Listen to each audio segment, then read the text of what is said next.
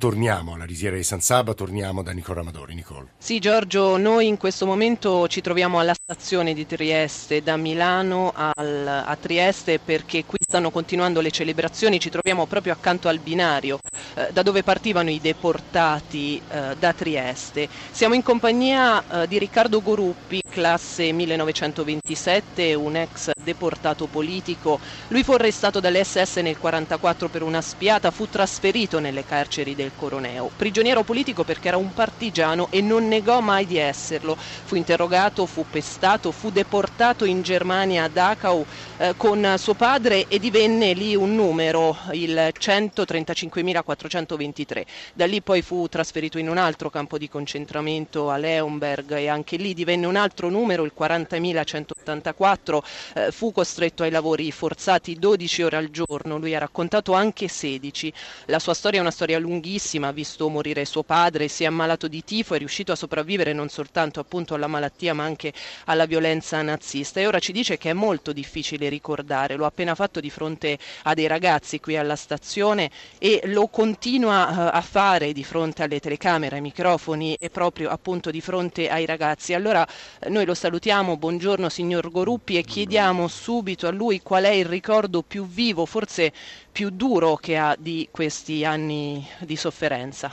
Certo, eh, voglio dire che tutto il periodo era molto duro, molto duro, però eh, la, il momento più crudo, più duro era quando ho dovuto portare mio, mio padre al, al Revier, famoso ospedale chiamato così.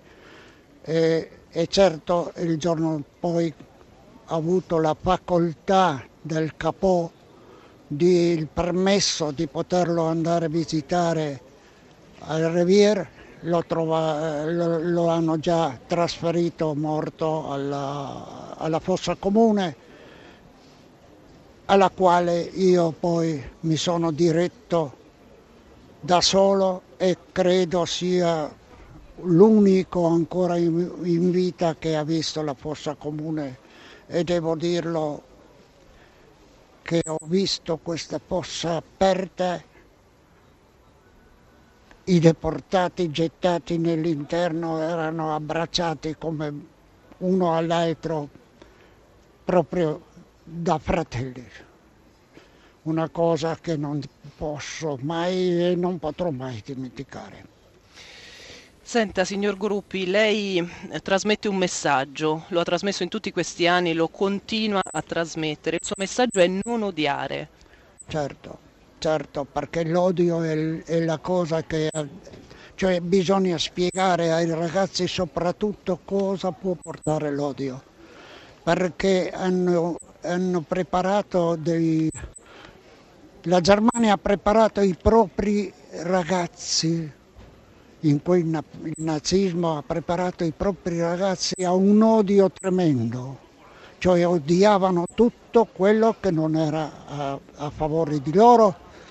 Certamente eh, questa è la cosa più brutta, l'odio è la cosa più brutta che possa esistere, perché poi li hanno fatto diventare dei carnefici, dei, degli assassini veri. Ecco, questa era la testimonianza di Riccardo Goruppi, naturalmente la sua storia per essere raccontata avrebbe bisogno di ore, Giorgio, noi immagino non... No, è, un po', è, un po tri- è sempre un po' triste.